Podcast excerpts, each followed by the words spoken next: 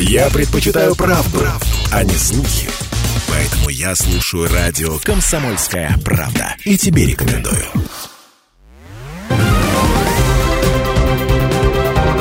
Парламентский вестник Ставрополья. Вы слушаете парламентский вестник Ставрополья в студии Дина Романовская. Первый заместитель председателя Думы Ставропольского края Андрей Петренко совершил поездку в Херсонскую область. Он посетил боевые порядки ставропольских военнослужащих в зоне специальной военной операции, встретился с земляками и передал им автомобиль УАЗ. Парламентарий приобрел его для бойцов за счет собственных средств. С самого начала спецоперации первый заместитель председателя Думы направлял продовольственную помощь в пункты временного размещения беженцев и регулярно оказывал поддержку эвакуированным жителям Донецкой и Луганской народных республик. Места расположения ставропольских бойцов на передовой линии специальной военной операции также посетили заместитель председателя Комитета Думы по образованию, культуре, науке, молодежной политике, СМИ и физической культуре Егор Басович и член Краевого совета молодых депутатов Карен Аванесян. Они доставили землякам военнослужащим автомобиль УАЗ, а также передали продукты питания, необходимые лекарства и специализированное медоборудование. Парламентский вестник Ставрополья. В Думе Ставропольского края состоялось заседание Общественного совета под председательством Андрея Лиховида. Одной из основных тем заседания стало обеспечение горячим питанием ставропольских школьников. Прозвучало, что в крае горячие обеды получают более 138 тысяч учеников первых-четвертых классов в 538 образовательных учреждениях. На эти цели в 2023 году из федерального и краевого бюджетов направлено 1 миллиард 600 миллионов рублей.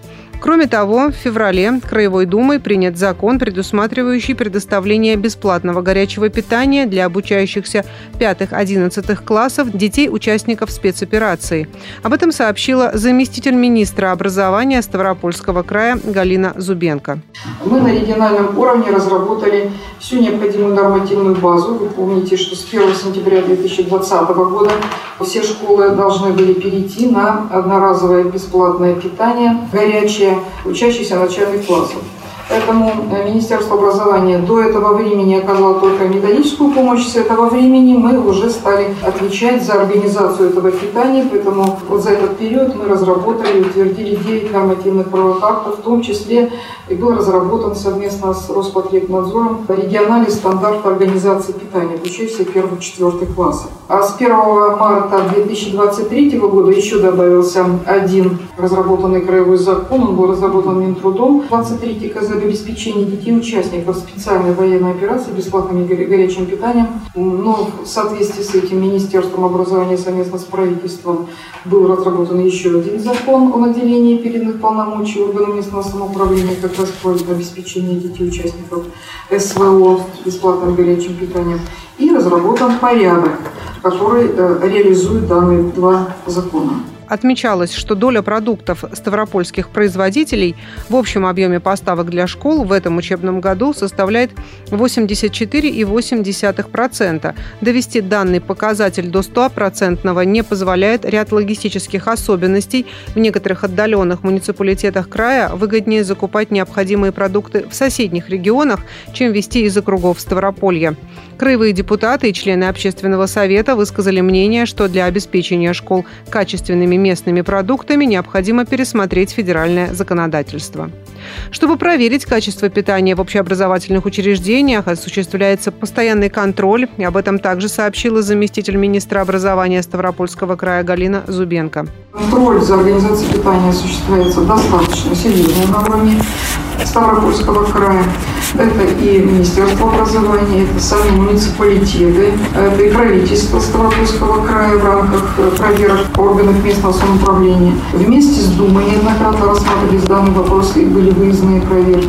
Кроме того, в каждой муниципальной школе существует родительский контроль. Большое внимание уделяется и проверке качества питания, если поступают сообщения в Министерство образования и в Министерство просвещения. По таким сигналам проводится тщательная проверка, а выявленные нарушения устраняются. В прошлом году подобных сообщений было около 400, в этом всего 10 с начала учебного года. Отдельное внимание участники дискуссии обратили на школьников, у которых есть потребность в особом питании. Это дети с сахарным диабетом, целиакией, пищевой аллергией и рядом других заболеваний. Сегодня родителям таких учеников выплачивается компенсация стоимости горячего школьного питания, а в школьных столовых организованы условия для питания блюдами, принесенными из дома. Вместе с тем, в этом году Министерство образования Ставропольского края планирует разработать для детей с пищевыми своими особенностями специальное меню. Председатель Комитета по социальной политике и здравоохранению Ставропольского края Валентина Муравьева внесла предложение организовать широкое обсуждение вопроса организации лечебного питания в школах. Как педиатр, как гастроэнтеролог, я вам хочу сказать, питание детей с различными заболеваниями это, это лечение. Ну, вот, например, целики. Ребенку нельзя Ничего, кроме кукурузного хлеба. Из э, мяса можно только нутрию. Вот как вы думаете, сколько нужно дать денег, чтобы мамочка это все приготовила? Я понимаю, вы скажете мне, будем же мы каждому готовить индивидуально. Но мне кажется, что этот вопрос Министерством здравоохранения и Роспотребнадзором нужно проработать. Сколько у нас таких детей в каждой школе? Кому нужно лечебное питание? Может быть, даже наоборот, это горячее питание, пусть мамы забирают, э, ну, не знаю, надо подумать. Мне бы хотелось, чтобы мы лечебному питанию, вот детям, которые имеют нарушения, побольше уделяли внимание. Я думаю, что в ближайшее время, думаю, я вот недавно только выступал Хубезов, это руководитель комитета Думы по охране здоровья Российской Федерации. Он сказал, что мы обязательно примем закон о школьной медицине. Конечно, тогда будет легче. Тогда будет в каждой школе врач, школьник, функции которого предполагается, ну, по крайней мере, в проекте федерального закона прописано, что он должен заниматься здоровым питанием. Председатель общественного совета при Думе края Андрей Лиховит инициативу поддержал и предложил провести круглый стол по этой теме на базе Северо-Кавказского федерального университета. Вопрос действительно важный. Я думаю, что он очень полезен сейчас в нашем сообществе для обсуждения, и мы какие-то вот в решении общественного совета, рекомендации, эти моменты оговоренные учтем. А я вот хочу сразу как-то предложить конкретную вещь. Вопрос, он сложный по поводу лечебного питания детей. Надо как-то приходить. Я предлагаю, что вот я знаю, наши пищевики вместе с медуниверситетом педиатрическим факультетом этим вопросом занимаются, как раз с детьми и так далее. Давайте мы возьмем на себя такую роль, организовать круглый стол на базе факультета пищевой инженерии и биотехнологий в нашем университете, педиатрического факультета медуниверситета, нашего биологического факультета микробиологи с противочумным занимаются этим вопросом Роспотребнадзора с приглашением Министерства, Думы и так далее. Этот вопрос такой круглый стол проведем, где более детально мы, может быть, обсудим вопросы детского лечебного питания в школах и так далее, поищем какие-то такие Обсудили в ходе заседания Совета актуальные вопросы реализации Краевого закона о молодежной политике. На Ставрополье в прошлом году создано Министерство молодежной политики. Приоритетными направлениями его деятельности являются воспитание гражданственности и патриотизма, обеспечение межнационального согласия, поддержка молодежных инициатив. Для молодых ставропольцев организуются конкурсы на предоставление грантов на реализацию молодежных и волонтерских проектов, проводятся творческие фестивали. Кроме того, в марте будет сформирован новый состав молодежного правительства региона, куда войдут молодые люди, предложившие социально значимые инициативы. Также членами Совета была представлена информация о результатах деятельности молодежного парламента при Думе Ставропольского края.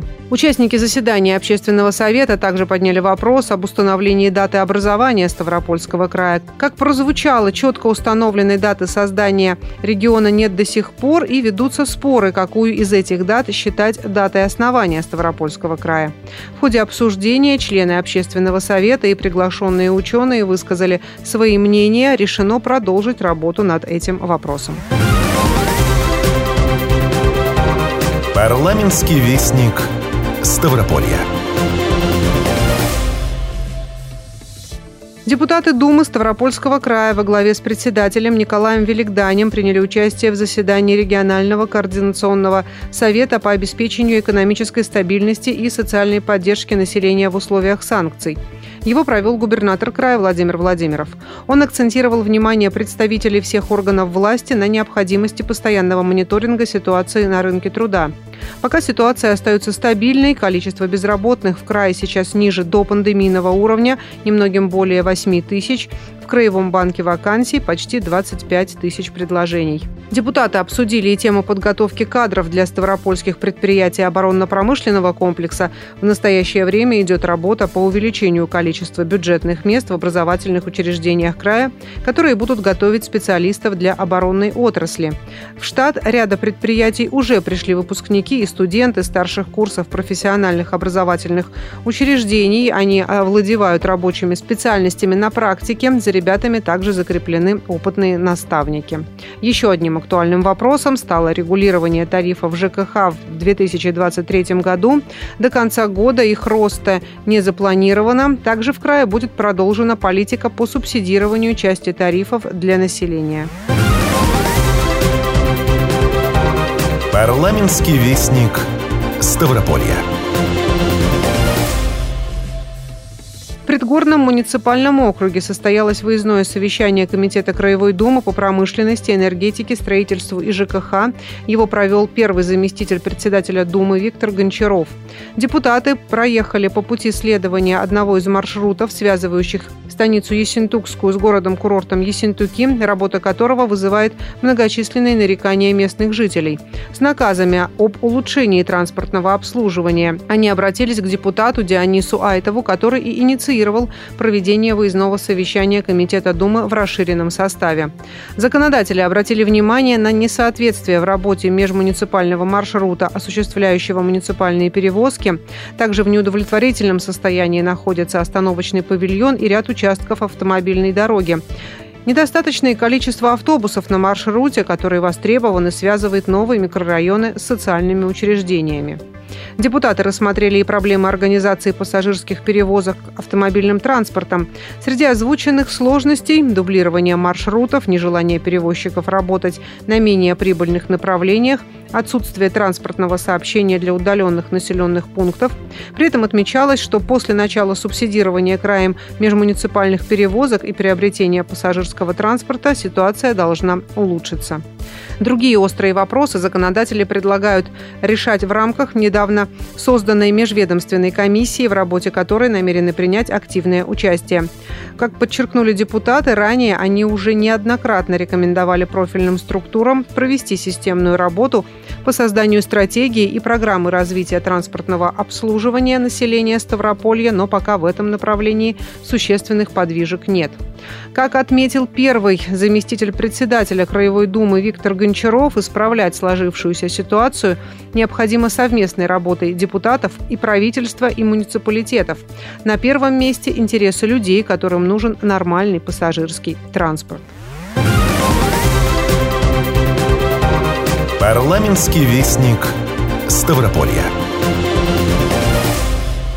Ставрополе. На территории Краевого бюро судебно-медицинской экспертизы состоялось выездное совещание Комитета Думы Ставропольского края по промышленности, энергетике, строительству и жилищно-коммунальному хозяйству. Его провел председатель Виктор Лозовой. Депутаты рассмотрели исполнение регионального закона о бюджете Ставропольского края на 2023 год и плановый период 2024 и 2025 годов в части использования средств, выделенных на изготовление проектно-сметной документации для завершения строительства главного корпуса Краевого бюро судебно-медицинской экспертизы в Ставрополе. В настоящее время степень готовности четырехэтажного корпуса составляет 54%, площадь здания свыше 1180 56 квадратных метров. Его строительство началось в 1997 году, а в 1999 было прекращено из-за отсутствия финансирования. В прошлом году бюро были предоставлены средства в размере миллиона 220 тысяч рублей на проведение работ по инструментальному обследованию и инженерно-геологическим изысканиям здания. В текущем году предусмотрены средства на изготовление проектно-сметной документации для завершения строительства, получены все необходимые экспертные заключения. Ходе обсуждения было принято решение о передаче технической документации в Министерство строительства и архитектуры края для изучения и формирования предложений по завершению строительства объекта, так как при его первоначальном проектировании требования к сейсмоустойчивости были на уровне 7 баллов по шкале Рихтера со временем законодательные требования изменились. Сейчас необходимо, чтобы здание смогло выдержать силу в 8 баллов. Депутаты взяли на особый контроль данный вопрос и заверили в поддержке инициатив исполнительной власти для сдачи долгостроя. Вы слушали парламентский вестник Ставрополья. В студии была Дина Романовская. Все выпуски можно прослушать на нашем сайте radiokp.ru. Парламентский вестник Ставрополья.